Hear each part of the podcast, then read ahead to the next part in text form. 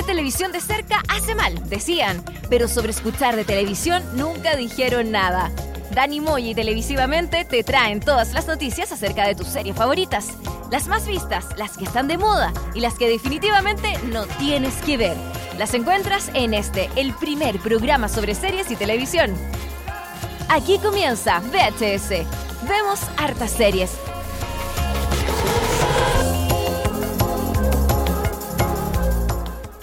Comenzamos un nuevo programa de VHS. Vemos hartas series, programa número 3, temporada 4. Ya llevamos tres programas al aire y está cada vez mejor. Cada día mejor, como diría don Alfredo Lamar. Cada día más, qué gran programa. ¿eh? ¿Ah? ¿Qué, qué- qué gran programa. Gran, gran cada día mejor. sí, muy, muy, muy bueno. ¿Cuántas temporadas llevará Alfredo La Madrid? ¿10 años? Yo creo que más. ¿Más de 10 años? Sí, sí, porque yo salí del colegio hace 10 años. Y ya estaban antes. Sí, puede, de- puede ser, puede ser. Más de unos 20 años. O quizás ese señor se murió y hoy día como que es un zombie y está animando el programa, ¿puede ser? Se murió y nadie le dijo que se ha muerto y todavía sigue haciendo sus cosas, sigue hace su programa en, Sí. la, en la mañana, los domingos. Está con mañana. principio de autopsia Alfredo La Madrid. Chuta, sí. Pero cada día mejor. Cara a cara hacíamos los discutimos. Ah, no, Cara Tomás cara. Cox. No sé, Tomás Cox. Eh, Thomas Cox, sí. Sí. El, el, el programa que sigue, así como en, en el. Mm. trencito programático de la tercera edad de la red, eh, cada día mejor y después eh, cara a cara con Thomas Cox. Oye, aquí no estamos en la tercera edad, sí, estamos con Il aquí super hipster, estamos a punto, pero todavía no. Eh, estamos partiendo, como decías, este tercer programa de la cuarta, eh, de la cuarta Cuarta temporada, temporada, sí, po, sí. de la cuarta temporada de eh, VHS. Vemos hartas series a través de seriepolis.com. Eh, recuerden que este año estamos a través de Spotify, estamos a través de YouTube. Uh, Spotify está, está increíble. Le está yendo muy bien. Está yendo muy bien. Arrasando. A YouTube eh, también. También, da- sí. ahí de a poquitito vamos subiendo la- la- los, los índices de, de visita, de, de, ¿cómo se llama? De escucha. De escucha y todas esas cosas. Sí, si quiere puede buscarnos en YouTube, eh, Seriepolis, la cuenta de Seriepolis, o si no escribe Vemos Hartas Series y va a encontrar todos los capítulos a través del web show de VHS, a través de YouTube, muchachos y muchachas. Y les contamos que para el día de hoy traemos muchas series muy interesantes, como por ejemplo la serie del momento, la más hype, la más de moda, la que todos están comentando. ¿Cuál es? Los Venegas. Los Venegas. Así Los. Venegas, gran serie. No, como los Ve- Venegas ya murieron hace cuánto, hace como Sí, muchos años. muchos años. Y me- Memo, Memito murió mucho antes. Sí, que nadie- dijo perdió los Nadie Venegas. supo qué pasó con Memito. Señor Pinochet, ¿dónde está Memito? Estamos hablando de La Casa de Papel, esta gran serie Española. española, que le fue más o menos parece en España. sí, po. Y en, eh, cuando llegó a Netflix, como que tuvo así un boom gigante de toda la gente que la empezó a ver, comentarla. Oh, esta serie es buena, es entretenida, qué sé yo. Otros, no, es muy mala, sobrevalorada, qué sé yo. Claro. Es como distintas opiniones sobre la serie que yo creo que vale la pena analizar, Dani, así en profundidad. Así es, hoy día vamos a analizar todo lo que pasa con La Casa de Papel, esta serie que de hecho en seriepolis.com el otro día eh, publicamos que es la serie en no inglés, no, no en inglés más Claro, vista del Exactamente. mundo. La serie de habla no inglesa Eso. más vista en, en la historia de Netflix. Así es que es, es. algo súper eh, como no sé, como impactante porque Sí, po. hay- Netflix tiene series de todas partes del mundo y que La Casa de Papel sea la, como la gran serie eh, no vista, o sea, no, eh, no Vista, vista, no, vista, pero, hablada en otro idioma, es súper eh, relevante. Así es. Y eh, bueno, para el día de hoy también tenemos un recomendado, un especial de. Netflix que se lanzó hace unas semanas atrás que se llama Seth Rogen y el especial de caridad, Hi- Hilarious for Charity, For si que se llama. Eh, lo lanzó hace un par de semanas atrás, es un especial de Netflix, vamos a estar hablando de aquello, también vamos Perfecto. a analizar una nueva serie juvenil estrenada en marzo, eh, también a través de Netflix, que se llama Alexa and Katie. Katie, le está renovada Alexa. Así es. Katie. Oye, puras cosas de Netflix. Netflix está Sí. sacando muchas cosas nuevas. Está sacando mucho. Bueno, a ver, convengamos también que La Casa de Papel no es de Netflix, Tiene razón. es de A3 Series o, A3 o Antena 3. Antena 3. an- Ujú. Y que, eh, bueno, ahora la tiene Netflix. A gracias a Netflix se hizo conocida prácticamente en todo el mundo, pero origi- originalmente no es de Netflix. No, pero. eh, Pero casi hoy. Al principio sale el tutum de, Sí. de Netflix. Ahí que dice que es de Netflix, pero no es de Netflix. O sea. Por supuesto, las mejores noticias de Seriepolis.com. Por ejemplo, estaremos hablando en exclusiva de los cinco primeros episodios de Westworld, serie que se estrena este domingo a través de HBO a las 22 horas. ¿O 23? a las 22. A las 22 horas. Sí. Estrena Westworld esta segunda temporada que eh, llega con una historia con sorprendente. Y unos Sí. capítulos que vamos a estar comentando, bueno. por lo menos los primeros cinco capítulos, vamos a decir un par de detalles. Sí, también vamos a estar hablando de The Handmaid's Tale. Uh, que se presenta, o sea, se vuelve a estrenar la serie el próximo miércoles 25 de abril. El próximo miércoles ya va a estar eh, disponible el primer episodio No, creo que son dos episodios en estreno por eh, Hulu. Por Hulu, sí, a Chile todavía no, no. pero sí, eh, que se puede Por ahí. buscar ahí. por el- sí, por pero al día siguiente, por lo menos. Al día siguiente, Sí, claro. el Sí, mismo eso día sí. Está complicado. Y eh, hoy día también vamos a estar hablando de Canes Series. Vamos a hablar un poco, Ya. comentar un poco lo que pasó con Canes Series, que eh, fue la primera versión del Festival de Cannes de que lleva por años realizándose en el, el sur de Francia, que todo el mundo conoce. Cannes, este festival de, eh, De cine. de cine Original, claro. originalmente como que se dedica un poquito más al cine no, no tan comercial, No, como el. de cierta, de cierta forma, como el de verdad. Claro, como el cine que, que se hace con pasión, Claro. con corazón, no como estas cuestiones de los monstruos ni los superhéroes que andan capitas y cuestiones raras. Sí, que son más marqueteros. sí, son, sí, vamos- pues, sí, pues son más, más, más para que la gente vaya. Exacto. Claro. Y eh, este año se realizó por primera vez el Festival de Cine Cannes Series, especialmente dedicado a las series de Europa y hubo una representante en Latinoamérica. Estaremos comentando aquello en el capítulo de hoy que también tendrá específicamente solo música de la Casa de Papel. ¡Wow! La casa de papel. Y vamos a comenzar, Dani, con una, un tema que igual es, es como el símbolo de la Sí, casa de papel. es- de hecho, la cantan dentro de la serie Muchas- mu- muchas veces. Muchas veces. Porque es como un, un himno de la resistencia, del compañerismo. Era una canción que de hecho se cantaba contra, eh, después de la Segunda Guerra Mundial, eh, los, los que estaban en la resistencia a Franco en Italia. mm, no, a Mussolini. ¿A Mussolini? Mussolini, Franco es de España. Fra- Fra- Franco de España, ¿no? Sí, no que dijiste de Italia. Ah, sí, no, estoy mal. Sí, Bueno, es justo en, en pleno proceso como de Sí. la Segunda Guerra Mundial. sí, sí, sí, toda la razón. Que era una especie así como de canción, como pro- protesta, pero que, que igual es como muy alegre. Estamos hablando de Bella Ciao. Bella Ciao. Una de, de las tantas versiones, porque hay muchas versiones de esta Sí, canción. sí. Y de hecho en la serie aparecen muchas versiones de esta canción, pero nosotros específicamente vamos a interpretar aquí en, en nuestro. La vamos a cantar nosotros. ¿no? No, no, No, la vamos a escuchar. Que la, que, la, que la cante mejor eh, Modena City eh, Ramblet, que es la- el, el compositor, eh, no sé si original, pero él No, es uno- es uno de los- tantos sí. que hace como el cover de la canción. Así es, la casa de papel del episodio 8 específicamente, primera temporada, Modena City Ramblers, Bella Ciao. Ya volvemos con más VHS. Una mattina mi son svegliato. Oh bella ciao, bella ciao, bella ciao, ciao, ciao. Una mattina mi son svegliato e ho trovato partigiano, portami via. Oh bella ciao, bella ciao, bella ciao, ciao.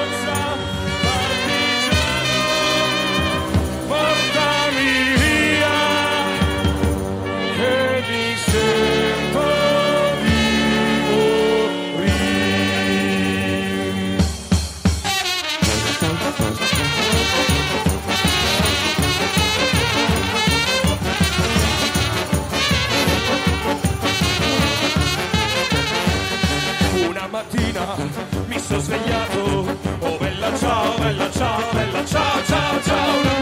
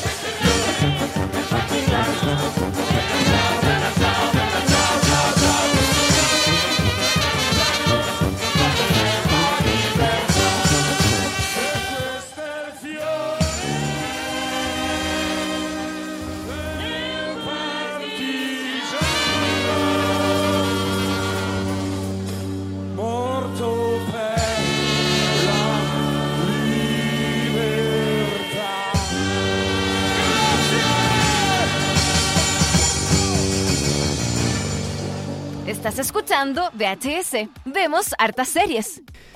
Eso fue Bella Chao, canción insigne, un himno dentro de la casa de papel, porque se, como dijimos anteriormente, se canta en muchas ocasiones dentro de la misma serie.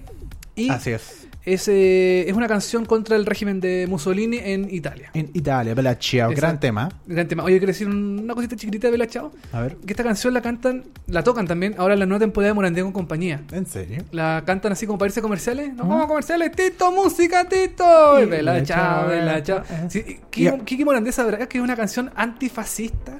Yo creo que no. Y, y- pero, y, y la tocará porque la escuchó como en la casa de papel alguien? O... Yo creo que sí. Yo creo que alguien en Ah, la casa, ya. algún fanático de la Casa Papel habrá escuchado esta canción porque antes.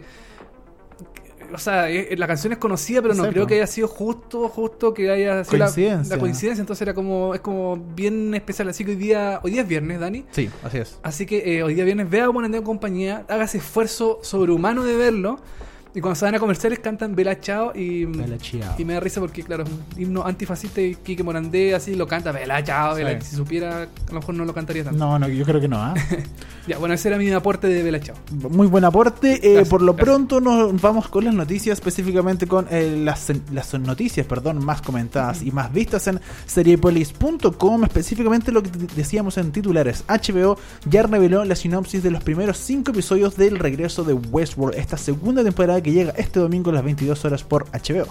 Bueno, la segunda temporada va a tener 10 episodios y, bueno, es una oscura odisea acerca del amanecer de la conciencia artificial y el nacimiento de una nueva forma de vida en la Tierra. Desde HBO nos hicieron llegar la descripción de los cinco primeros episodios de la serie. En el fondo es, es la, mm, son los títulos, Claro. una breve descripción que mm, ¿Cómo de qué se va a tratar de qué se va a tratar. Tampoco es spoiler, no hay una gran descripción de la, de la, de la trama, sino que es como para darse una idea de qué es lo que podría ocurrir en los episodios. Bueno, recordemos que Westworld es esta serie eh, que está eh, basada en una película de Michael Crichton y que fue creada por Jonathan Nolan, hermano de Christopher Nolan, el director de, cine, y Lisa Joy. Y ellos dos crearon esta serie llamada sobre Westworld, que es sobre un parque temático de eh, androides, donde los humanos van allá y van a jugar y hacer cosas con los androides. Y La gente con mucho dinero va a pagar Claro. y entra a este parque. Y de alguna forma en la primera temporada ya supimos que estos androides tomaban un cierto eh, conciencia. se empiezan a dar cuenta revelar. de que están atrapados en este mundo que no es real, que está creado justamente para la diversión y el- para bueno, para como complacer lo- los placeres también de, la, de las personas, de los visitantes que van Claro. a van a matar a los androides, van a tener sexo con ellos, eh, los- hacen todas las como las pervenciones del, del mundo. Todo está permitido en Westworld, todo está Uh, permitido. ¿Todo, todo? todo, todo, incluso eso, Dani, que tú estás Oh. pensando. Oye, eh, bueno, el primer capítulo que se estrena este domingo se llama Journey into Night. El espectáculo de títeres ha terminado y ahora vamos por ustedes y el resto de su clase. Bienvenidos a Westworld. Este capítulo está escrito por Lisa Joe y Roberto Patino y está dirigido por Richard Lewis. Eh, yo ya pude ver el episodio, Dani. Uh, ¿y cómo es? Es bien bueno, es bien interesante cómo se cómo la trama sigue. Em, no quiero caer en spoiler, pero está muy bien. Es muy entretenido el episodio, se pasa rápido. Dura más de una hora, pero se pasa muy, muy, muy rápido el episodio bueno. porque pasan cosas em, bien interesantes. Así que las personas que no. mm, eh, que, que están como ansiosas por saber si es que la segunda temporada va a ser buena o no, yo les digo que por lo menos el primer episodio, sí, está bien bueno. Partió bien. episodio. Partió bien, partió bien el- la, la serie. Capítulo número 2 se llama Reunion. ¿Por qué no empezamos por el comienzo? No te dice mucho. No, no hice, no hice nada. Pero bueno, ya. Eh, luego tenemos el capítulo 3 que se llama Virtu e Fortuna. Oh. Hay belleza en quienes somos. ¿No deberíamos también tratar de sobrevivir? Oh, hoy son puras preguntas también. Sí. ¿no? Sí, oye, una de las cosas que pasa también en el primer episodio es que eh, no resuelve las, las dudas que uno tiene, sino que te pone más preguntas, más preguntas, más cosas sobre qué es lo que está pasando en la serie. Entonces, que la descripción de la mm, de los episodios, el 1, 2 y 3, hasta, hasta el momento que hemos leído, tengan preguntas, es algo que va a ser recurrente, yo creo, en la serie. Que te va a tirar siempre más y no, no va a resolver tanto, sino que va a Claro. seguir tirando conflicto. Sigue tirando, claro. Capítulo número 3, Virtu e Fortuna. Hay belleza en quienes somos. Ese ya lo leíste. Ah, lo leí ya. Ya. Episodio, perdón. 4. The Riddle of the Sphinx. ¿Es esto ahora? Si estás mirando hacia adelante, estás mirando en la dirección equivocada. Uh, o sea, hay que mirar para atrás. Hay que mirar para atrás, ¿viste? Para el pasado. Hay que retroceder. Capaz, po, Ya, pero, que este- sea- pero, pero mira, esta descripción dice un poquito más. Sí, ¿O no? El sí. episodio Está 4. mirando hacia adelante, hay que mirar para, Mm. hay que quizás mirar para atrás. Eso también es algo que, que aparece en el primer episodio, que mm, se juega mucho con lo que está pasando en el pasado y en el presente. Como que uno no, como que uno se pierde un poco en la línea temporal de la serie, pero em, igual es compleja, igual es compleja como seguir un poco el ritmo, no sabes si lo que está pasando ahora es lo que realmente pasa o si es algo que pasó hace, no sé, pues hace 30 años atrás, Claro. eh, como se ve en el primer episodio, perdón, en la primera temporada, que pasaron muchas cosas hace, mm, no sé, 20 años, 30 años atrás, y se iba como, mm, iba como intercalando entre el pasado y el presente. Claro. Entonces, como, a lo mejor esto está diciendo eso, que eh, mirar hacia adelante no es, la, no es lo, lo- lo ideal, sino que hay que mirar para atrás. Y el episodio 5, aquí está algo que se estrena de cierta forma porque se había mencionado eh, antes del estreno de esta segunda temporada que la segunda temporada iba a contar con un nuevo parque. El principal se llama Westworld que tiene que ver con eh, la gente de eh, Cowboys, etcétera Claro. Y se iba a presentar este nuevo parque japonés o chino Claro. que que iba a estar eh, cubierto de guerreros chinos. Claro, samurái. Samurái, cosas así. Cosas así con, con espada. Otro parque. Este, este capítulo se llama Akane no Mai. Bienvenido a Shogun World. Que ahí se presentaría ya este segundo parque en el episodio número 5. Sí, una de las cosas interesantes es que la segunda temporada va a tener un episodio eh, casi 100% En japonés. en japonés. chino, no sé. En- claro, no en japonés. En japonés, En japonés. Eh, creo, creo que puede ser este. Creo que este me- puede me ser el episodio que va a estar Sí. 100%. Porque la descripción también está en, en japonés. En parece. japonés, no, sí, no, lo único que entendemos es bienvenido a Shogun World. Claro, ahí lo, lo- hicieron la, la traducción. Estos son los cinco capítulos, los primeros cinco capítulos de Westworld, esta segunda temporada que comienza este domingo 22 de abril por HBO a las 22 horas. Ustedes no se lo pueden perder. Eh, una de las series eh, con más éxito de, de HBO, sin contar por supuesto Game of Thrones. Claro. Pero hoy en día es como la que está. En algún momento lo tiraron como para reemplazar Game of Thrones. Yo no creo que de, de tanto porque está No. igual apunta a otro público, siento yo. Es totalmente distinto. Así que, pero eh, está bien, está bueno lo que hace. Pero yo eh, creo que esta es como la segunda, la segunda serie más importante de HBO. eh, Sí. Primero está Game of Thrones, después está eh, Westworld. Yo creo que tercero puede estar eh, Big Little Lies, Mm. como que ahora tuvo harta Sí, repercusión. toda la razón. Y cuarta. Silicon no- Valley. no sé. Silicon Valley puede ser Por eso también. como sí. que ya mucho tiempo también. Silicon entonces, Valley, sí, Que la volvieron a renovar hace poco, así que. Exactamente, sí. Oye, eh, seguimos con las informaciones de Seriepolis.com eh, acerca de la segunda temporada de The Handmaid's Tale, Oh. que según Elis- Elizabeth Moss, la protagonista, va a ser una serie, una temporada, perdón, más oscura y difícil de ver. No hay mucha información sobre qué tratará la segunda temporada de The Handmaid's Tale. Pero si nos basamos en lo que ha comentado la protagonista de la serie, promete ser perturbadoramente dolorosa. Uh, en una entrevista con Entertainment Weekly, no, Entertainment Weekly nomás, no, Entertainment. no. Entertainment Weekly, la actriz Elizabeth Moss confiesa que la temporada 2 será mucho más oscuro que la temporada 1. Esta temporada es 100 veces más complicada, 100 veces más grande, 100 veces más oscura que la temporada 1. Al mirar el guion me dije a mí misma, misma, ah, y digo que la gente piensa que la temporada 1 es oscura. Moss incluso dice que la producción ha llevado el cursor un poco más lejos este año y hay dos o tres cosas que la gente incluso tendrá dificultades para mirar. Eso promete algunos momentos muy dramáticos. La temporada 2 de The Handmaid's Tale se lanza el 25 de abril, es decir, la próxima semana, a través de Hulu, que lamentablemente por ahora solo se ve en Estados Unidos. Es una pena que Hulu no se vea aquí en, en- en Latinoamérica, en Chile. Eh, yo creo que en algún momento va a llegar. Sí, en algún momento va a llegar Hulu. Más, sea, más temprano sí. que tarde. Sí, se va a expandir, va, va a ver que Net, bueno, Netflix ya tiene como el, el- el dominio, Dominio mundial, mundial de, de, todo, sí, streaming. Amazon también se está expandiendo. Eh, Hulu en algún momento va a llegar. eh, igual es, igual es, que es entretenido que diga que sea como más oscura la serie, porque ya la primera temporada eh, Ya era eh, súper oscura. era súper oscura, súper depre, súper. Eh, em, no sé, como que te deja una- un bajón súper grande. Sí, po. Y que la segunda, ella diga que la segunda es mucho más como bajoneada, eh, va a ser interesante. Y el asunto de difícil de ver, me imagino que van a haber escenas muy fuertes. O sea, si la primera Mm. temporada ya igual tenía eh, imágenes chocantes, como por ejemplo Sí. cuando el, el hombre tenía sexo con las, esta- las, eh, Las criadas. las criadas, con la mujer ahí presente, que era una imagen como una escena muy im- impactante o fuerte de ver. La Claro. segunda temporada va a tener imágenes más fuertes al parecer, así que Sí, va a ser interesante qué es lo que va a pasar la segunda temporada. Yo estoy muy ansioso. no se conoce mucho, solo hay unas ciertas imágenes que son como teaser, que al Sí. final no sabemos si son como imágenes de verdad de la serie o son simplemente eh, falsas, pero Claro. eh, estas declaraciones de Elizabeth Moss eh, sin duda eh, generan la ansiedad que todos tenemos Sí. para ver esta segunda temporada, que esperemos que esté a la altura de la primera. Yo ya estoy listo, Dani, con mi torrent. Perdón que lo diga así, Perdón. pero perdón que incentive la descarga La ilegal. descarga. Pero es que acá en Latinoamérica, acá en Latinoamérica le transmite Sí. Paramount Channel. Sí, La transmite en español. Sí, muy mal. Y se demoró Eh, y como se- ocho meses Se en demoró llegar. mucho en llegar la Sí. serie, entonces Es complicado. es complicado y tampoco hay información de que ellos lo vayan a, a- a- a dar eh, Paramount Channel eh, al mismo Sí. tiempo o con algunos días de, de desfase. No hay una, una, una, mm, información oficial, entonces yo lamentablemente, Dani, voy a tener que recurrir Aplicar torres. a aplicar torres nomás Sí. porque no queda otra. ¿Qué le vamos a hacer?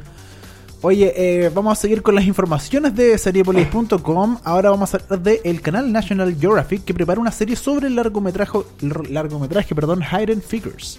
De acuerdo con Variety, National Geographic está desarrollando una serie de la película Hidden Figures. Por el momento no se ha revelado ningún detalle de la trama y el proyecto está en las etapas iniciales del desarrollo. Bueno, el largometraje que estamos comentando tra- trata sobre tres mujeres brillantes. eh, Catherine G. Johnson, eh, interpretada por eh, Taraji P. Henson. Dorothy Bone, interpretada por Oc- Octavia Spencer. Y Mary Jackson, interpretada por Janelle Monois. Tara G y P. Henson, acuerdan que es la de Empire. Empire. Y Octavia Spencer ha aparecido en varias. yo me acuerdo perfecto en, en la versión gringa de Pulseras Rojas. Ah, que le la razón, era la muy- enfermera. Le fue, la enfermera, Sí. le fue muy, muy, muy mal a esa Sí. serie. Muy mal. También Octavia Spencer es la, eh, aparece en The Shape of Water. La Ya, perfecto. Ah, perfecto, ya. Una negrita ahí. Negras, sí, son las tres negritas que son como secas, que son Sí. en un momento en que las mujeres en, en la NASA estaban como, eh, bueno, y las mujeres en general, eh, se les decía, no, el baño de las mujeres y de las negras están en otro lado, como había mucho racismo, las mujeres en general no estaban tomadas en cuenta, estas tres eh, mujeres lograron eh, desafiar eh, a la NASA y a la gente que trabajaba ahí y empezaron a desarrollar proyectos y elementos que ayudaran en la misión para colocar al, al astronauta John Glenn en órbita.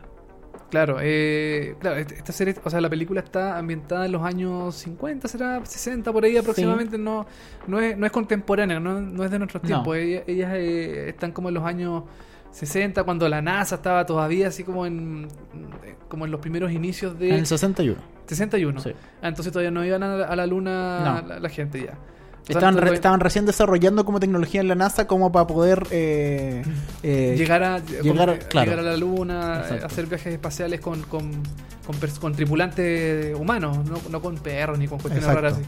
Bueno, la película fue nominada al Oscar el año 2017, le fue muy bien, es una película muy buena, yo la vi, eh, me gustó mucho y eh, igual me pareció interesante de que finalmente van a hacer esto, van a llevar a la- al, al- al cine, perdón, a, a la tele esta, esta película que, Sí, va a de nuevo, no eh, que ha pasado mucho cuando llevan películas a la televisión, no sé si Claro. para una serie, ¿cachai? Porque la película estaba muy interesante, pero pero hay temas, o sea, si, se, si la saben hacer, se puede dar por lo menos una temporada de una serie corta, 8, 6 capítulos, funcionan. Yo creo que podría funcionar perfectamente. Ahora, eh, no van a estar las protagonistas originales seguramente, no ni, ni, ni Henson, ni Spencer, ni Mm. Sí. Monoa no van a estar dentro de la, de la nómina, pero yo creo que se va a basar mucho en lo que... mm, a lo mejor la misma historia que está en el cine la van a estirar un poco más, van a poner Sí. más conflicto, más cosas. Es una Em, buena historia, interesante historia. Sí, Así que no se sabe nada más, no se sabe nada de informaciones del elenco, ni grabación, ni cuándo se Nada. estrena, ni nada. Solo que finalmente Nat Geo, eh, National Geographic va a ser una serie que está haciendo hartas cosas. National Geographic nos invitaron Sí. el otro día al lanzamiento de eh, Genius. Exactamente, Genius, eh, la nueva serie que también se estrena el 22 de abril, creo, el, el domingo. El domingo, sí. El domingo, eh, protagonizada por Antonio Banderas, que va a ser de Pablo Picasso. Pablo Picasso, que famoso, reconocido artista español, que pintó muchos cuadros muy famosos, como por ejemplo algunos de esos. Como por Eh, ejemplo. sí. como por ejemplo, no. Y, mm, y la serie está bien, está interesante. eh, no sé, a mí como que me faltó un poquito para la serie. Como que la encontré así como... eh, ¿El primer capítulo? Mm, ya. como Sí. que Yo lo vi, bueno, lo vimos los dos y eh, me gustó más el primer capítulo de la primera temporada. De eh, Genius, Genius, de- sí. que está Albert Einstein. Albert Einstein. Sí. Oye, y se confirmó una tercera temporada de Genius Sí. eh, con eh, Mary Shelley. Mary Shelley, Ella va a que- ser la eh, protagonista, claro, que una mujer. Ella es la autora de Frankenstein, Del libro del libro Frankenstein, pero se va a enfocar más, Genius, esa temporada se va a enfocar más en sus, eh, en sus luchas sociales, las cosas que hizo ella como para sobresalir dentro de un mundo de hombres. Claro. No sé si sea un personaje tan interesante, así como a- que- a- a- de Quizás- buenas a primeras. Claro, quizás visualmente y de re- nombre reconocido, por ahora no, pero puede ser Claro. que construyan una historia, un guion eh, interesante. sí. Sí, así que mm, Genius ya está, ya está renovada, tercera temporada. Y eh, la nueva temporada de Genius se estrena el 22 de abril en Nat Geo también. Nat Geo. Sí. Oye, eh, vamos a comentar eh, algo de lo que decíamos en titular de este festival de eh, series de Cannes, que Ujú. cerró ya eh, con el triunfo de la serie israelí When Heroes Flies. Bueno, Ya. Hero Flies, perdón, no Ajá. Flies. Eh, bueno, el, como decíamos, esta primera edición de Cannes Series se realizó donde hubo un poco de conflicto porque no dejaron participar a ninguna serie de Netflix. Igual que en la versión eh, cinematográfica, que tam- Cinematográfica. tampoco las dejan Sí. participar. Qué raro eso. Es muy raro como que se, se armó ahí un- un- una pelea ante la gente de Cannes que no dejó participar a, la, a- a Netflix, pero sin embargo hubieron un par de series, series que son eh, para nuestra, al menos para nuestro lado del mundo, totalmente desconocidas. Eh, llevaron, bueno, Isra- Israel llevó algunas, Estados Unidos llevó una eh, que se llamaba Killing Eve, si no me equivoco. Eh, tenemos la información acá. Bueno, y- y- la israelí One Heroes Fly llevó, acabó llevándose la, la primera palmera de Cannes Series. La primera, la- el premio de la Cannes Película se llama el palmarés, de, así que es, para como homologar de que finalmente funcionan como funcionan distintos en, distintas fechas, pero es básicamente replicar lo mismo, el mismo premio que se entrega para el cine y para la televisión. Oye, eh, también se, se presentaron en la competencia las series eh, españolas eh, Félix, que es una nueva serie de Movistar eh, Plus. Mo- Movistar Plus en, Sí. en- en- en España. Eh, mm, también está la, la surcoreana Mother, eh, la alemana de, eh, de Tipist y eh, la belga Undercover. Y por el lado de Latinoamérica se presentó la nueva serie Aquí en la Tierra, que eh, es de Gael García Bernal. Gael Gar- García Bernal con eh, Diego Luna tiene una productora que ahora eh, van a lanzar una película en Netflix, que no recuerdo cómo se llama, que está protagonizada por Gael. Y también lanzaron esta nueva serie que se eh, lanzó a eh, Fox, que se llama Aquí en la Tierra, que estuvo nominada a el Cannes, tuvo lanzamiento, hicieron el lanzamiento de la serie en Cannes. Finalmente no se llevó ningún premio, pero interesante que por lo menos hayan rescatado a una serie mexicana eh, para estar dentro de los nominados para Cannes, pero finalmente lo que pasó fue que mm, todas las series que no son de esta parte del mundo, por lo menos de América, eh, Claro, no- se lleva ni a Estados Unidos ni a Canadá. De Canadá creo que hubo una serie, una web serie que se llevó una- un premio. Quizá- las categorías. Quizás pienso yo que a lo mejor como participaron estas series en, en este en este nuevo mm, festival, eh, a lo mejor quizás en el futuro Netflix o Fox o HBO quizás las traigan acá Sí. a, a Latinoamérica como son series destacadas. Pienso yo que a lo mejor se pueden O por lo ver menos, por ahí. o por lo menos algunos de los canales típicos así como de, de series que uno ve que, que tiene tantos canales en el, en el- como Claro. Europa, Europa que de repente trae Claro. series, Film and Arts, eh, ISAT ISAT, que trae como de repente cosas más europeas, eh, podrían traer alguna de estas series. Eh, en la sección, como decíamos, eh, la digital, formato corto digital, se, el, fue si fueras tú, una española que no ganó el, el premio, pero lo interesante de eso fue que estaba Jessica Bardem de The End of the Fucking World, esta sí, serie sí, sí, de la niña, sí, no me acuerdo el nombre del personaje de ella, pero, pero sí. ella era, era jurado en esta sección y Perfecto. ella finalmente fue una de las que eligió que ganara Dominos, que es esta serie canadiense de formato corto digital que se llevó el premio a mejor serie en Digital Competition en este Cannes Series primera versión. Eh, por lo que he leído de algunos reviews, yo no he visto la mayoría de esta serie excepto la mexicana. eh, es que eh, son, es un poco muy de nicho esta serie todavía, porque perdón, Sí. este festival, porque está partiendo, Claro. recorre eh, las series más conocidas o más grandes, no llegaron finalmente a Cannes Series, sino que participaron más, más bien series pequeñas. series pequeñas que a lo mejor en su país tuvieron éxito Claro. y, como que a lo mejor las mandaron para representar al país. Pero claro, como dices tú, em, todavía está muy en pañal esto del Festival de, de Cannes Sí. Series. Entonces, no sé, tiene que ser algo... Con el paso de los años se va a ir seguramente ampliando, quizás, no sé, que durará tres años y después para la casa. O- no ojalá que no. resultó- Ojalá que no. Ojalá que vaya creciendo y, y de a poco eh, grandes series de Latinoamérica, sobre todo, bueno, de Estados Unidos principalmente, que es como el mercado más grande, eh, de, de Inglaterra, de Claro. lleguen muchas series y de ojalá más de Chile, Argentina lleguen muchas series. Sí, de Latinoamérica, de todas partes, de Colombia, qué sé yo, de porque no se vieron la única mexicana nomás. Sí, po. La única mexicana y, y Creo- no, no hubo más. También habían, eh, las categorías eran pocas, eran 5 o 6 categorías, así que bueno, está partiendo, pero se agradece también que Canes eh, haya abierto y haya, se haya hecho eco un poco de la- esta moda eh, de, las, de las series que hoy en día está llevando y la está llevando en todo el mundo. Exactamente. Hoy, Dani, tú nos traes un recomendado hoy día eh, de Seth Rogen, este actor que, que está, mm, que bueno, ha protagonizado muchas películas. eh, Con mucha marihuana. mucha marihuana, con mucha risa, así, "Ugh", una risa como bien Como especial. imbécil. Como imbécil. Que de hecho se ríen en este especial de su risa. ¿Se ríen de la risa de él? Alguien se, se burla de él.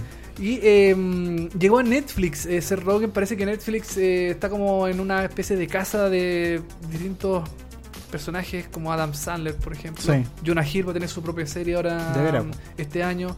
Em, Seth Rogen ahora también, y, y ahora lo hace, parece que lo hace con- por una cosa como de caridad, ¿cierto? Así es, eh, Seth Rogen y su señora llevan haciendo este especial de humor eh, a través de seis años para esta fundación que se llama Hilarity for Charity y que tiene que ver eh, contra el Alzheimer.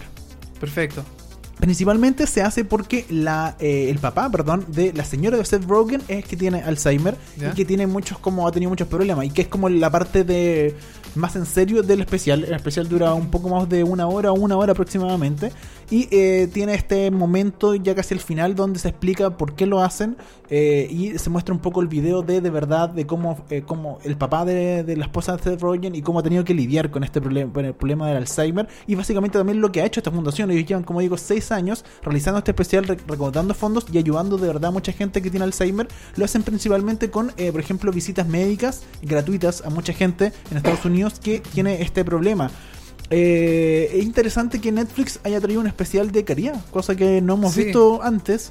Ya, ya, ya es raro, o sea, ya es especial o distinto de que hayan especiales que ya Claro. eh, De es- comedia, de comedia en claro. general y ahora es este especial de caridad que se hizo en, la- en eh, Los Ángeles si no me equivoco y que eh, generalmente bueno lo hacen todos los años y que ahora este año lo tiene Netflix Oye, igual es interesante, me recuerda un poco lo que hace NBC también en, en Estados Unidos, también la BBC, que hace como especiales de... em, se llama eh, Red Nose eh, Charity, algo Sí, así. es el de El de NBC creo NBC, que. claro. Y en, Y en la BBC. en la BBC hacen algo, uno que se llama em, Comic Relief, creo que algo, Puede ser, puede ser sí. una- algo así.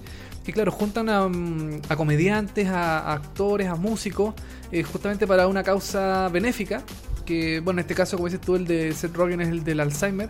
Igual es como mm, eh, interesante. No sé cómo se aportará para ese tipo. No sé si en, la- en la- en el especial aparece cómo aportar, por ejemplo, o no. no, no. Aparece, aparece la página web donde, la, claro, la gente en general puede aportar, pero De- lo que más recaudan es con los invitados que están ahí. O sea, por lo que Ya, yo sabía, a cada invitado que va le cobran mucha plata.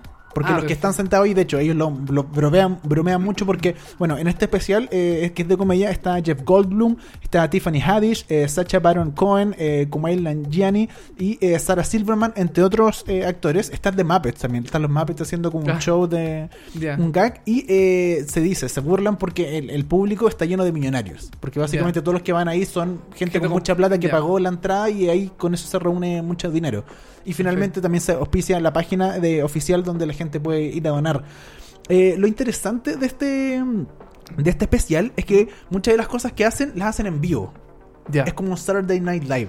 O sea, Perfecto. realmente hacen gags Ajá. y hacen eh, diferentes como videos, pero lo hacen siempre en vivo. Ya. Eso es como lo interesante. De hecho, parte con una fiesta, ponte tú, donde está Seth Rogen y dice como, no, soy una mierda de persona, etcétera, todo el asunto. Y eh, necesito hacer algo para ayudar a la gente. Y como que él se muere. En- de hecho, se muere, se, se sube a su auto y eso lo- está, está ahí mismo en el teatro, se sube a su auto, avanza, es mentira, o sea, te ponen un fondo falso Ya, ok. y después ponen como un, un monito, un autito que explota, como representando de que él, y después él se va al infierno y en el infierno lo recibe no me acuerdo quién, que hace como del diablo y él dice, no, tu vida es una mierda porque eh, no he hecho nada por la vida, entonces te viniste al infierno. Y él dice, no, no, tengo que hacer algo como para salvarme, ya ok, te voy a dar la chance una vez más, le dice el diablo, ya ok, voy a hacer un especial de comedia para juntar plata para la gente que tiene problemas, ya perfecto. Y ahí lo reviven y aparece en el teatro, pero todo después lo muestran, está grabado como a un lado del teatro, ¿cachai? O sea, como que al lado del, del escenario principal están grabando esta fiesta, hay un baño, está en la parte del, del auto, como que todo lo graban ahí en vivo. Ah, perfecto. Entonces está como, eso es lo, como una de las cosas más interesantes, que es como una especie de Saturday Night Live porque todo se hace ahí mismo en el escenario. Ya, o sea, como en distintas secciones. Claro. la- y- oye, y hay- y hay, mm, yo no he visto este especial. Hay sketch y cosas así que, mm, bueno, tú dices que participan distintos personajes. O es más que como una como una teletón, así como, como llevándolo al símil chileno, así que aparecen los animadores y dicen, ay", Eh, empiezan a hablar. No, tiene harto sketch. Por Ya. ejemplo, Sacha Baron Cohen imita a eh, David Attenborough, que es este señor de la. BBC que habla así como muy de los animales, que echó como de la BBC Earth. Ya, que hacen estos especiales como de animales y todo eso. Ya, él lo imita y, y el animal es Seth Rogen, ¿cachai? Ah, como que quiere masturbarse todo el rato y él, y él lo como que lo imita y lo anda como narrando la vida de él. Eh, lo- una de las cosas más interesantes es que eh, el creador de Rick and Morty, que no recuerdo cuál de los dos, pero eh, uno de los creadores de Rick and Morty creó un especial, un cortometraje eh, para este especial. De Rick and Morty. No, de dos personajes, de dos personas que no me acuerdo cómo se llaman, que Ya. los crea, pero es una, pero siguen la tónica de Rick and Morty. Ya, como No, el tipo de humor. Como el así, tipo de humor, ya. el tipo de visualidad, cómo se ve, pero lo- creó un cortometraje especial para este que dura como 5 minutos, que está dentro de este especial, que es como el único grabado. Ya, perfecto. Y, pero está muy bueno, es muy, muy chistoso. Y eh, eso, en general, hay muchos actores, hay, eh, hay muchos comediantes, como te digo, están los Muppets, está, hay un, hay un gag que se hace sobre de que uno de los personajes, uno de los osito, no me acuerdo cómo se llama el oso de, de Muppets, quiere hacer, esta- quiere hacer stand-up comedy, pero nadie se ríe de él, entonces otros lo van a ayudar, ¿cachai? Y después cantan una canción con todos los Muppets. Es, es muy loco y aparte es muy rápido, dura una hora, hay mucha Sí. cosa, entonces cada, cada sección dura 3, 4, 5 minutos máximo, ¿cachai? Ya, o sea, se pasa súper rápido, Se pasa muy el, el rápido. especial y todo, claro, con la Sí. idea de que se ayuda y todo eso. Me parece súper bien que Netflix este, este tipo de cosas. Yo creo que Netflix se, se está transformando en un canal de televisión con muchas cosas. Sí. Tiene programas especiales de comedia, ahora el especial de caridad. Em, se, está tra- eh, transformando en un canal de televisión. De verdad, un canal de televisión. Así que bien por Netflix. Y eh, totalmente recomendado este especial si quieren reírse un domingo un- en, la, ta- en la noche o un viernes en la noche y quieren reírse un rato. Vean esto porque de verdad se pasa muy rápido. Este es Hilarity for Charity de Seth Rogen en Netflix. Oye, espérate, y el, espe- el, el humor es muy Seth Rogen, así como Sí. de marihuana, de, Sí. de- como de, eh, escatológico. Escatológico, así. Mucho, mucho sexo, masturbación, pene, eh, todas esas cosas. Ya, todas esas cosas Sí. que. Y droga y alcohol. Que sí. le gustan a los gringos ese tipo como de humor. Eh, bueno, Sí. Está bien, pues sí, son, bueno, son cosas que Sí, pasan. Son cosas que pasan. Oye, Dani, eh, nos vamos a una canción, ¿te parece? Así es, nos vamos con And My Life Is Going On de Cecilia Krull, que es la canción del opening de La Casa de Papel. Esa canción que usted ve cuando se está como, Como armando, armando la este- casa, esta casa claro. así. Aparece la canción eh. My, Life is Going On. Cecilia, Cecilia de Krull. Con esta canción, Dani, nos vamos a una pausa musical y después volvemos con La Casa de Papel, eh, un análisis profundo a la Así serie. es. Y también eh, con Alexa, eh, Alexa and Katie.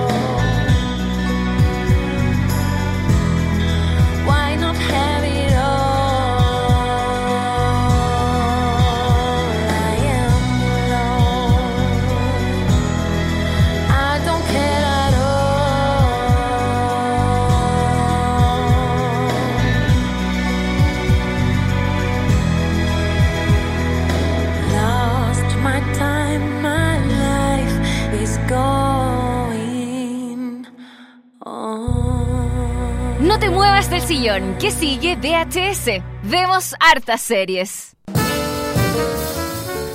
Eso fue My Life is Going On de Cecilia Krull, canción eh, principal de La Casa de Papel, que es cuando empieza la serie y los, la escena de crédito, la casa se va armando. toda la. Es un bonito opening igual, el de Sí, la está serie bien, La está, Casa bien, de Papel. está bien pensado, está bien, bien original, es bonito, sí, tienes razón, Sí. porque hay unos openings horribles Sí. de otras series de otros países, pero el de esta serie está bien bueno. Paréntesis, ¿has visto, A ver. ¿has visto eh, Segamos de Largo? Sí. Canal 13? ¿Has Sí. visto el opening? ¿Tiene opening? Sí, tiene un opening. No, no lo he visto. Es, es horrible, es muy malo. ¿Sí? es como de, es como de universidad, sí. ¿En serio? Ah, no, no, Sí. no me he fijado. Em, Lo, lo- lo voy a ver. eh, fíjate. Lo, voy a- lo voy a ver en el Es, programa. es muy malo. En realidad son puras imágenes como de un dron de la ciudad.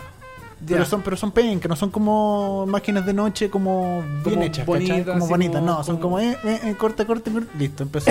Como los autos pasando así con ese, ese que dejan esa ráfaga de luz. No, como nunca tanto, no. ¿Nunca tanto? Nunca tan bonita, no, no, es más penca. Es como de universidad, como cuando uno está aprendiendo, porque la universidad típico uno tiene que hacer un programa Sí. y de repente un late, porque es típico el formato late. yo hice un late. Ya vi, ¿qué, pusiste en tu intro de...? Lo más probable es que grabaste de noche la ciudad y La ciudad de noche y autos pasando. Te apuesto que es igual a la intro de tu universidad, de tu programa universidad. claro, pero este tiene un dron. Claro, pasando, eh. pasando por la Sí, ciudad. Ya. Ah, no lo he visto. Me voy a fijar ahora cuando lo vea. Eh, sigamos de largo un pésimo Sí. programa. Comentémoslo de repente en un par de programas más, vamos a comentarlo. vamos a dejarle una- unas Sí. semanitas de, de rodaje y lo podemos comentar. Sí. Hoy, Dani, vamos a hablar de la casa de papel. Vamos a entrar de lleno en esta en este fenómeno, en este boom que ha sido la casa de papel en los últimos meses. En, Así es. en todo el mundo y acá en Chile tampoco somos eh, como indiferentes a lo que ha pasado. Em, es una de las series más vistas, como dijimos en el comienzo, una de las series más vistas eh, de habla no inglesa de Netflix, en la historia de Netflix, que es algo bien interesante, bien impactante también. Y mm, yo creo que esta serie o la amas o la odias, como que no hay puntos medios para esta ¿Sí, serie. tú crees? ¿En serio? Porque, mm, bueno, a mí en redes sociales siempre cuando pongo noticias de, de la Casa de Papel, gente que me dice, oh, qué buena, bien, eh, eh, se renovó la serie, va a tener Claro. nueva temporada. Y hay gente que me dice, no, está sobrevalorada, no es lo Sí. mejor, es súper mala, no sé, Sí, cosas bueno, así. hay de todo. Bueno, para la gente que no sabe, eh, La Casa de Papel, para introducirles un poco el tema, es una serie de televisión española creada por Alex Piña y producida por A3 Media, este Ujú. grupo de Antena 3, eh, etcétera Claro. y en colaboración con Vancouver Media para su emisión en Antena 3. La serie es protagonizada por Álvaro Morte, Úrsula Corberó, Pedro Alonso, Alba Flores y Paco Tous, entre otros.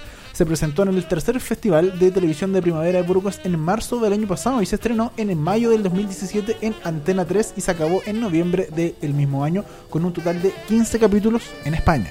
Ojo En con España, eso. sí. En España, en la televisión abierta española, en Antena 3 específicamente, fueron 15 episodios. Yo eh, personalmente busqué los episodios en España y claro, son son súper largos los episodios, cada uno Sí. dura 90 minutos, como... a ver, no 70. Como se- se- 70 minutos aproximadamente. Sí, 70 minutos cada uno. Por ejemplo, los dos primeros episodios que están en Netflix, en realidad es el primero que está en, en la, emi- en la emisión de, Eh, de España. Claro. Me fijé porque, claro, el final del, del primer episodio de español es el final del segundo episodio de Netflix. Claro. Entonces, em, en- en- entre esas como entre esos cortes que hicieron, eh, más que nada para que la, la, la, emisión internacional de la serie eh, tuviera la misma duración que las series gringas, por ejemplo, que son como 45 Claro. minutos, 50 por ahí aproximadamente. Ahora, en, en bueno, en general, en, en el mundo, y que de hecho yo he leído en- como en plataformas de España, de que en general el formato eh, en el mundo son 40, entre 40 y 50 minutos. Pero eh, España, y que la gente le molesta en España sobre todo, que las series siempre se alargan un poco más, lo mismo que en Chile, Mm. siempre alargan todo y finalmente cada capítulo duraba 70 minutos, con comerciales duraba obviamente mucho más. Entonces era una hora y media estar sentado en la tele viendo eh, cada capítulo, finalmente es como... eh, Con comerciales, con claro, con comerciales Comerciales. dura como 90 minutos, yo creo, una cosa así. claro. Entonces, eh, es un formato distinto y para Netflix, para interna- internacionalizar este contenido, tuvieron que acortarlo y cortar los capítulos y hacer una, una, una mezcla de eh, cortes de lo que va en un capítulo en el otro, etcétera Entonces, ahí se desordenó un poco el asunto y de hecho, eh, yo creo que, yo no sé si eso, por ejemplo, yo el otro día, eh, bueno, la terminé de ver, la segunda temporada que se estrenó hace un par de semanas atrás ya, o que en realidad no es la segunda temporada, sino que es la primera, pero que también más encima se dividió en dos La- partes. dividió en dos partes, sí. Er, Bueno, antes de entrar a cosas más técnicas, eh, sigamos con la cosa específica de qué se trata la casa de papel. La Casa de Papel es el atraco más grande en la historia de España. Y yo creo que el mundo. Yo creo que del mundo, sí. Robar 2.400 millones de euros de la Casa de Moneda y Papel de España. Y que básicamente lo hacen con estos, eh, son siete, Son eh, los, los... ¿Los chicos que roban? chi- Sí, por ahí seis, siete, siete, no sí, recuerdo cuánto. Pero eh, el profesor que arma un grupo de seis o siete personas que se disfrazan. Si usted, usted este Halloween va a ver a mucha gente eh, vestida con un overol rojo y con una, con una cara de, de, Dalí. Son ocho, son ocho, Son ocho. ocho los personajes, sí.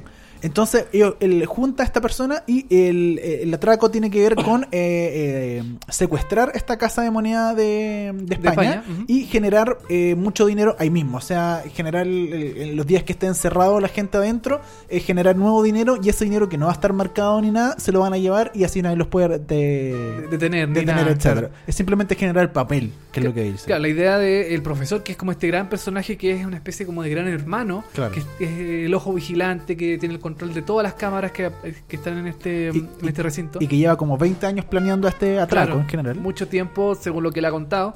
Em, se me olvidó lo que sí se me fue la idea. perdón. Pero, eh, ah, no, que, que no le querían robar a, em, a, a la gente común y corriente. Claro. Ellos querían generar su propio dinero para quedar como una especie de héroes. Claro, y para... ta- también la parte como mediática de cómo se generaba esto, ellos que querían quedar bien con todo el mundo y no querían matar a nadie, que estaba todo controlado, todo iba a salir bien. Pero por supuesto, como esto es una serie, no todo sale bien desde el primer minuto y ya empiezan a tener problemas. Claro, hay problemas, hay eh, rehenes que se que se, sub- se, se- se suble- sublevan, sublevan, se sí. sublevan. Em, problemas con mujeres. eh, una de las cosas que se le ha criticado mucho a la, a la serie es que em, el, como que las relaciones entre los, los, los, los atracadores ¿Mm? em, como que tienen como una, una relación media como de tele- telenovela, Claro, como media sí. telenovelesca. Sí, de- de- que, yo, que yo creo lo que tiene te, te iba a comentar con el aspecto de la duración. El aspecto de duración de 70 minutos, eh, Sí. sin comerciales, es muy de telenovela, es muy Sí. de teleserie, que por eso yo lo asimilo mucho a Chile, porque en Chile también somos acostumbrados, nos encanta el formato telenovela, etcétera Entonces yo creo que allá lo hicieron así y le metieron mucho, como mucho, mucho tema de cliché, Sí, mucho melodrama. Está, lleno de clichés la Está serie. lleno- Esto es lo malo de La Casa de Papel. La Casa de Papel en general es una muy buena serie, Sí. pero eh, yo le critico dos cosas. El, tema cliché del amor y muchas cosas que dan una lata, que son muy teleserie, que son más lateras. Y el tema de que hay muchas cosas que sobran.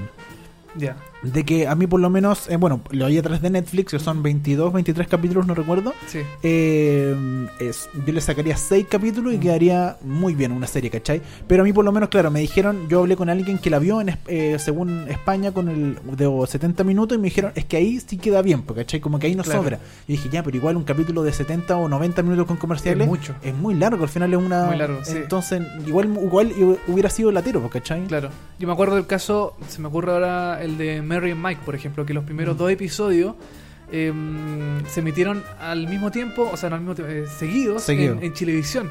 Entonces, claro, los episodios de Mary and Mike duran como 45 minutos aproximadamente, Que el- 40, 43, Que es el formato internacional. que es el formato que es aceptable, que uno ve sin problema, que Sí, es lo que dura un episodio común y corriente. Acá lo transmitieron em, dos seguidos, entonces claro, y sin el, sin los, creo, sin los títulos de, De inicio, para que de la inicio, gente para que la gente siguiera viendo la serie. Claro. Entonces, la serie en, el, en, en total eran seis episodios, al final se dieron cuatro en, en- en- en pantalla, o sea, Claro. juntaron, do- juntaron los dos finales también. Entonces era como muy. em, Era muy largo, era demasiado ver el, el- el- la, la, la- la serie. Ahora también está el tema de la maratón. La gente le gusta maratonear series. Sí, pero, eh, pero, pero es distinto cuando se acabe un capítulo y después parta el otro, ¿cachai? Como tal, Claro. que uno decida ver un segundo capítulo. Pero Claro, que, sí. pero que uno vea uno largo es distinto a dividirlo en dos. Yo siento que es mucho mejor dividirlo en dos que dejar uno largo, que no sé por qué el formato chileno y en este caso de España les encanta, como tener Mm. formatos muy largos. Ahora, a mí lo que me gustó más de La Casa de Papel es que la historia es súper sencilla. No tiene grandes eh, complejidades la historia, la trama, los personajes. Eh, en algunos se profundiza más. En otros no se profundiza tanto como por ejemplo los personajes de Helsinki y de Oslo, Sí, que son estos rusos, claro. Que eran- no hablan mucho tampoco. claro que no hablan mucho, que eran compañeros de guerra, que estuvieron en no sé qué guerra rusa. Claro. Em, no sabemos nada de ellos. Solo que eh, son buenos para. que son como grandes, son como. Violentos y violentos eh, disparan y qué sé yo. y Sí. tienen entrenamiento militar, parece. Y no mucho más. Sí. Entonces, a lo mejor hubiera sido mejor no haber tenido tanto personaje dentro del atraco. Puede ser. Porque eso también es como muy telenovelesco, tienen Sí. muchos personajes, mucha cosa. Em, como que se pierde un poco el hilo de algunos, aunque la historia igual es súper sencilla. Mm. Porque, bueno, tenemos los personajes que están dentro de la casa de papel, tenemos los personajes que están en esta en este recinto policial, Claro. que son más personajes todavía, son como cuatro Sí. o cinco personajes. Después está el del profesor, después está la mamá de la inspectora, que no, sé, esa vieja no sirve para nada. el- e- Ese personaje sobra totalmente. tú lo encontrás. Entonces, bueno, totalmente. eh, Aparte, la actriz que, que lo pusieron, siento que actúa muy mal. No me gustó para nada ese personaje. Sí. No, Ah, no, bueno. no, no, no me gustó. Pero, pero caché que son como muchas, Sí. muchos personajes. Están los que están encerrados en, el, en, en la zona de rehén, están los guardias que están en otra parte, Mm. están los que están construyendo el foso. Y está muchas cosas. Bueno, en la primera parte de esta serie, de- decimos primera parte porque es una serie como tal, pero que se estrenó en mayo de en España y duró hasta junio. Y luego hicieron un pare como del verano, ¿cachai? El verano Onda julio, España. agosto, septiembre y en octubre volvieron a dar la segunda parte, pero finalmente es la misma temporada. Es una temporada porque la dividieron Claro, en dos. claro. Y en, en- en- en Netflix llegó como la temporada 1 y la temporada 2. Claro. Yo cuando vi la primera temporada eh, en Netflix, yo pensé que en la primera temporada se acababa el atraco, porque seguir con el atraco y el atraco y el atraco y en todos los capítulos del atraco y no veíamos el final del atraco, me pareció súper latero. Yo quería como, ya, pero ¿y el final ya? Pues, ¿Lo van a lograr o no lo van a lograr? Claro.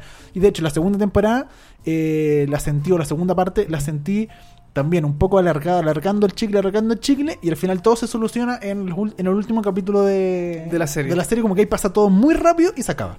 Ya. Y es como, ya, pero le pudiste haber sacado como hartos capítulos de nada y haber juntado todo y te queda una serie, pero la raja, ¿cachai?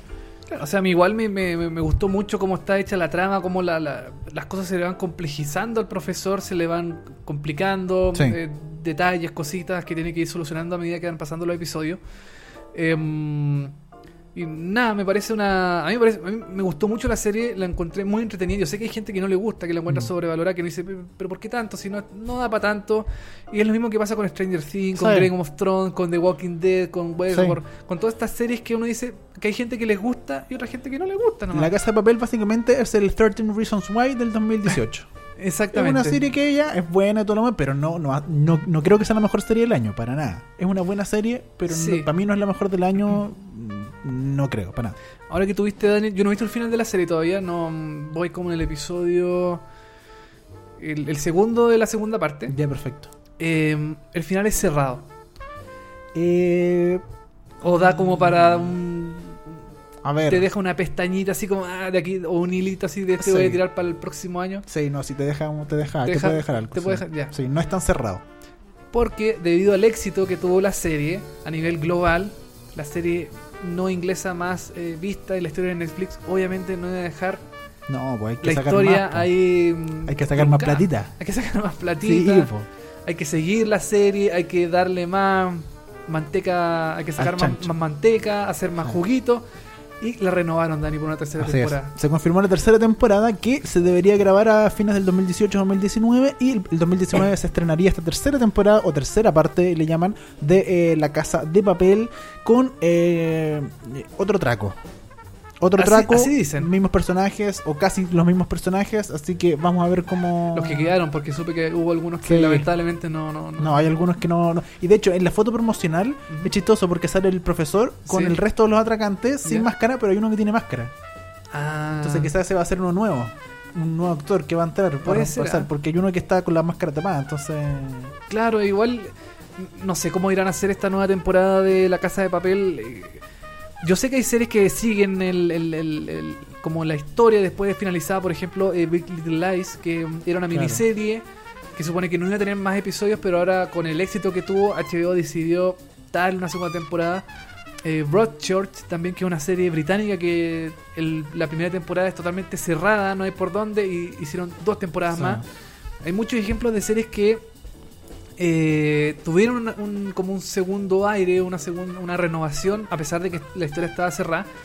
Hay algunas que lo lograron, otras que no tanto. Que no tanto. Yo creo que aquí está complicado. ¿Tú ¿Tú crees que está Sí, complicado? yo creo que está complicado en, en- en- y sobre todo con el formato de, de largo que tienen, ¿cachai? Que es como más Sí. de teleserie, ¿cachai? Como que cuesta más todavía armar una historia buena para una segunda temporada o ter- tercera. Claro, yo eh, eh, yo me, me- me- me imagino que a lo mejor van a tener una, como dices tú, va a ser un nuevo atraco, ojalá sea una historia totalmente renovada, no sé si irán a aparecer los mismos actores, a lo mejor no va a aparecer, por ejemplo, la, la, la inspectora. Eh, no sé, no, yo creo que O sea- va a aparecer. sí. ¿Tú dices que sí? Yo Ah, creo que va a aparecer, sí. Ya, ah, pero tú ya sabías, po. Sí, por eso ya el- Pues, ya. No, pero no, no, no spoiler, no spoiler. No, no spoiler. Oye, eh, algo que me pareció interesante, dos cosas que quiero comentar. A ver. A una, en España no le fue tan bien. En España, de hecho, partió con una audiencia de 4 millones de personas en primera temporada, primer capítulo. Bajó luego a 3 millones. Y luego el resto de la primera temporada se mantuvo en 2 millones 400 mil personas la audiencia de esta primera temporada. Y la segunda parte no alcanzó ni siquiera los 2 millones de audiencia, todos los, todos los capítulos. Siempre un millón y medio en promedio logró de audiencia. O sea, fue bajando la segunda parte eh, y no le fue tan bien. Y de hecho, eh, le fue ahora le fue tan bien porque llegó a Netflix y se expandió y le fue le ha ido muy bien en Argentina, en, Sí, en- en- bueno, en, en Brasil, en Brasil. en Chile, en un montón de partes del mundo le ha, le ha ido muy bien y por eso como que reventó un poco la casa de papel ahora, ¿cachai? Claro, antes no, no tuvo tanta repercusión la serie. Porque pensemos que se estrenó, esto se acabó en noviembre del año pasado. Claro, po. bueno, también en Netflix hay muchas series españolas. Está eh, Merly, que es una serie catalana. Merlí. Merlí, perdón. Mm. Está Vis a Vis, también que es otra serie española. Es interesante lo que pasó con La Casa de Papel, así como que... ¿Por qué tuvo este boom tan grande, tan impresionante, tan... em, no sé, a lo mejor la acción... A la gente le gusta ver este tipo de cosas como asaltos, como que los, quieren que los ladrones eh, cumplan su objetivo. No sé, como igual es interesante lo que, lo que logra la casa de papel. A mí me, me- me llama mucho la atención porque ciertas series, ciertas cosas tienen tanta repercusión eh, frente a otras, por es ejemplo. interesante analizarlo como sociológicamente, como por qué la Sí. sociedad de repente de un momento para otro ciertas ciertas series, cierto contenido le parece muy interesante y se convierte muy de moda, ¿cachai? Exacto. ¿Y por qué otros no? Porque Exacto. otros, otros que son, pienso yo, no sé, que tienen mejor calidad, tienen mejor historia. eh, sin- o sea, no no estoy desmereciendo la casa de papel, pero hay otras muchas series que tienen muchas eh, buenas historias y están ahí escondidas en un lugarcito, como que no, no revientan, no tienen la, la- esa opción. Entonces me parece súper interesante lo que pasa con la casa de papel. Oye, yo quería mencionar que la Casa de Papel tiene una cosa muy rara porque A ver. teóricamente el personaje principal es Tokio. Porque ella es la que Sí. relata, ella es como que narra toda la historia y siempre se, se- se ve como desde su vista todo. Y de hecho, Sí. por ella parte la historia y... Pero con... No, pucha, quizás voy a contar spoiler, pero Oh, con ella abre la historia, pero con ella no se cierra la historia. Me cagaste la serie, Dani. no, está bien.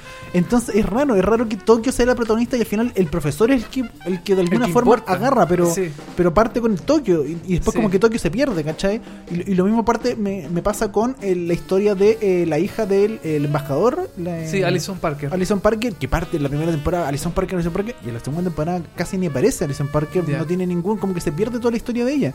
Son como pequeños vacíos que tiene la casa de papel que te hace decir como, ya es buena, pero pero ahí no. pero como que hace como que como bien, que- pero como que hace aguas en muchas partes ¿ah? ¿no? como que no, no tiene una no se una- puede hacer cargo porque tiene eh, eh, como que la primera temporada abre muchas historias, ¿cachai? Como que tiene Claro. muchos personajes, que Sí. es lo que tú decías. sí, sí, sí, tiene demasiados personajes eh, pero igual es súper entretenida la serie Sí, no, véala, de verdad, Véala, es buena. los episodios pasan a mí se me pasan súper rápido los episodios tienen una buena mm, tienen su- un ritmo súper eh, vertiginoso Sí. interesante por lo menos la, pri- la primera parte la segunda lo que he visto yo hasta el momento también está bien pero como dices tú yo creo que alargaron demasiado el chicle Sí. em, Yo le hubiera sacado un par de capítulos y yo, yo creo que hubiera funcionado mucho mejor. Uh, claro, hubieran sacado algunas, algunas tramas, por O ejemplo, tramas, sí, po. algunas cosas que en realidad mm, como que están ahí como para rellenar el episodio, para que cumpla el tiempo, pero tampoco son tan interesantes como que Sí. nacen y mueren en un episodio, como que no hay una trascendencia en el, en, el,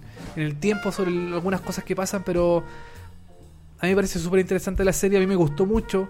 eh, me entretiene, que es lo fundamental, que no, yo no quiero una serie profunda ni que tenga grandes contenidos ni cosas así. Tampoco eso es lo que quiere hacer la Casa de Papel, que es Sí. una serie de network, una serie de como de televisión abierta, ¿no? Exacto. Sí, para cosas más complejas están las, las series de cable y cosas así de streaming que son mucho Sí. más cabezonas. Pero esta serie se, se- se estrenó en televisión abierta y tampoco hay que pedirle mucho, si no es entretención nomás. La Casa de Papel está toda disponible en Netflix desde ahora ya. Así que vayan a buscarla si no han escuchado nada de La Casa de Papel, véala, de verdad es recomendable. Totalmente. Eh, para cerrar el programa del día de hoy, nos quedan un par de minutos. Vamos a hablar de Alexa and Katie, esta comedia juvenil de Netflix que, eh, a ver, les puede parecer de verdad, si usted la ha visto ahí en, en Netflix, ha visto la fotito, ha visto algo, le puede parecer como una serie cualquiera, Como- una serie o de. del Nickelodeon, Exacto. de Disney Channel. Es una serie muy Disney Channel.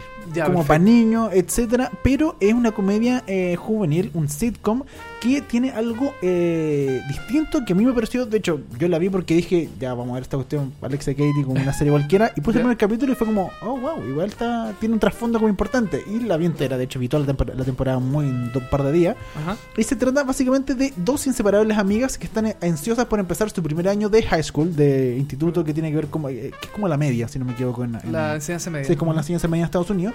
Pero dentro de, eh, de la media se encuentran con, eh, con un mal momento que es básicamente sentirse extraña, llegar a este momento de eh, ser como grandes, ¿cachai? Y no saber qué hacer y cómo comportarse frente a ciertas situaciones.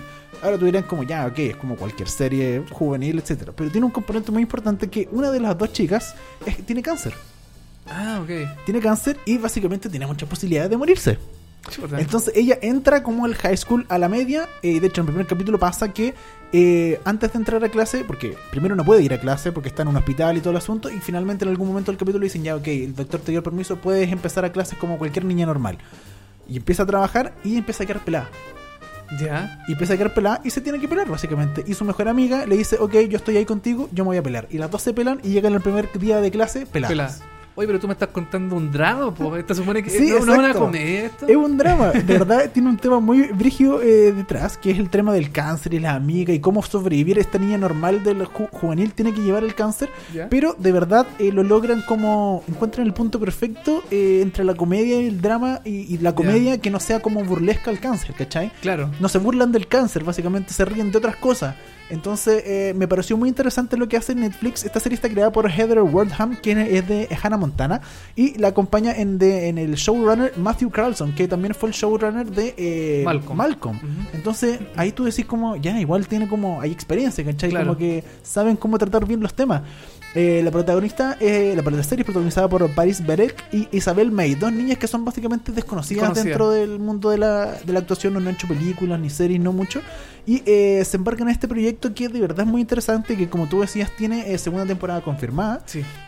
Son eh, 13 capítulos, dura esta primera temporada y eh, se estrenó el 23 de marzo de este año y de verdad está muy interesante lo de Alexa and Katie. Eh, es una serie, como decía, muy Hannah Montana, muy Disney Ya. Channel, pero que tiene este tema eh, del cáncer y cómo tratar con el- la, la- cómo la juventud trata con el cáncer, ¿cachai? Hoy tú me dices que los creadores son eh, de Hannah Montana y también es, eh, De Malcolm. de Malcolm. ¿Cómo es la serie? ¿Cómo es eh, una sitcom con risas grabadas? Sí. Ya, o sea, no, Sí. no es como Malcolm, que es una serie como que, Claro. que no ocupa escenografía y cosas así, sino que son como locaciones reales. Eh, acá no, acá son eh, es como Es como una, sitcom, sí, es como una sitcom clásica. y con risas, eh, sí, es como una típica serie muy Disney Channel o que uno puede ver en cualquier lado, como sitcom clásica. pero con un trasfondo más, eh, más más fuerte, más, Más fuerte, sí. Ya, perfecto. más potentes son estas dos amigas y viven al lado y también es interesante como las dos familias porque eh, ellas son amigas hace mucho tiempo y eh, viven más encima son vecinas Perfecto. entonces la familia de una eh, se complementa mucho con la familia de la otra como que de hecho una- la amiga la que no tiene cáncer eh, tiene a su mamá y vive con su mamá y su hermano y su papá las abandonó ¿cachai? como que las dejó entonces igual tiene como una historia potente Eh, la- la- las dos familias tienen una historia potente y como que se apoyan se van eh, uno se pasa a la casa de la otra y así se van eh, dando vuelta y de verdad se muestran problemas como juveniles pero a través de la mirada de esta de esta actriz de, de este personaje principal que es eh, Alexa que tiene cáncer, Que tiene cáncer. y que está pelada y que tiene que eh, lidiar con muchas cosas normales como por ejemplo en un momento eh, se hace se, en, un- en el colegio se da un brote de eh, de, de- Piojo, ¿no? no de no es que la ya no tiene problema porque- Varicela. no Ah, no, como no. de resfriado ¿cachai? Ya, ok.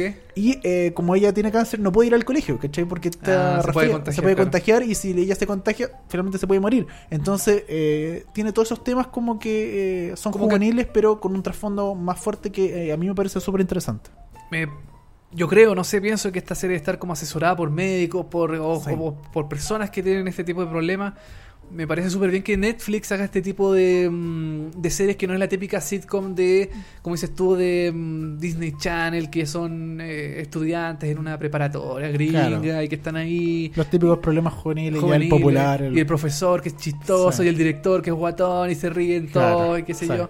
Acá, por lo que me- tú me cuentas, es como mm, darle una, un- como una vuelta más hacia la realidad de que puede vivir una persona, un niño, que Claro. Una niña en este caso que puede tener algún tipo de enfermedad más complicada o algún tipo de problema, problema físico, cosas así.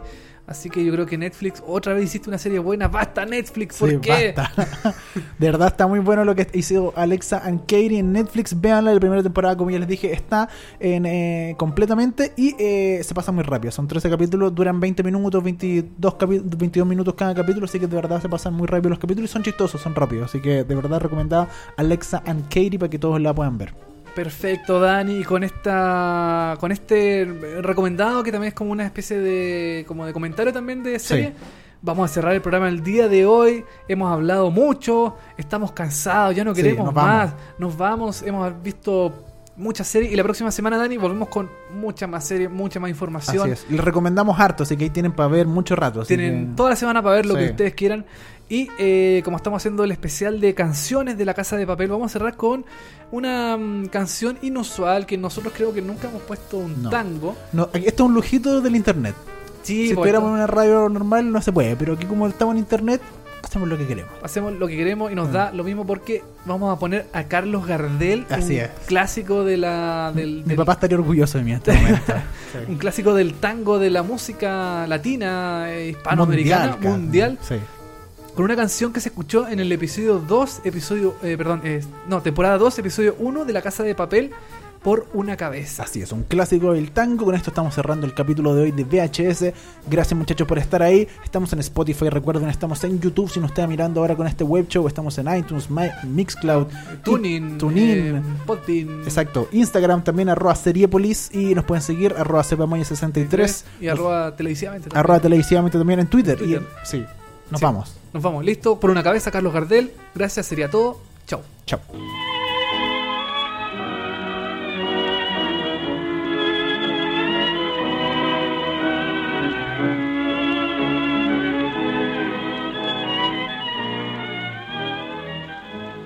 por una cabeza de un noble potrillo que justo en la raya afloja al llegar y que al regresar parece decir no olvides hermano, vos sabés no hay que jugar.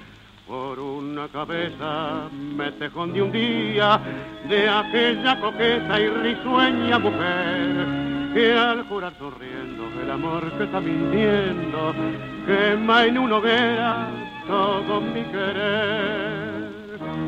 Por una cabeza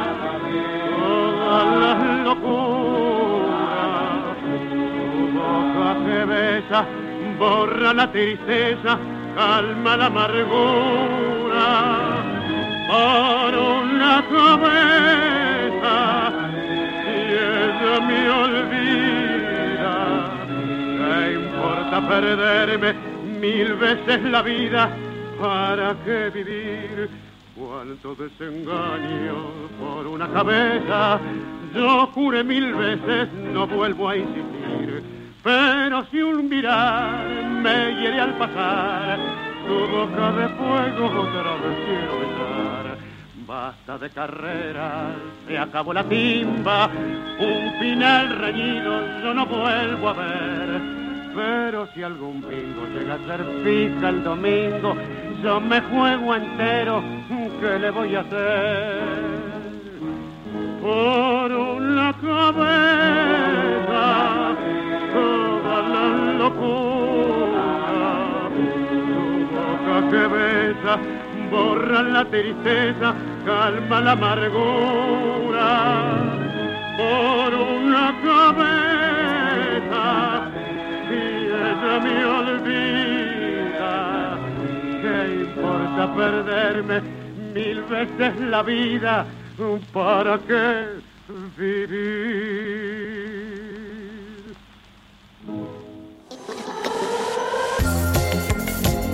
Fueron 60 minutos hablando de series y televisión. Ahora es tu turno de echarte en el sillón y disfrutar horas de entretención.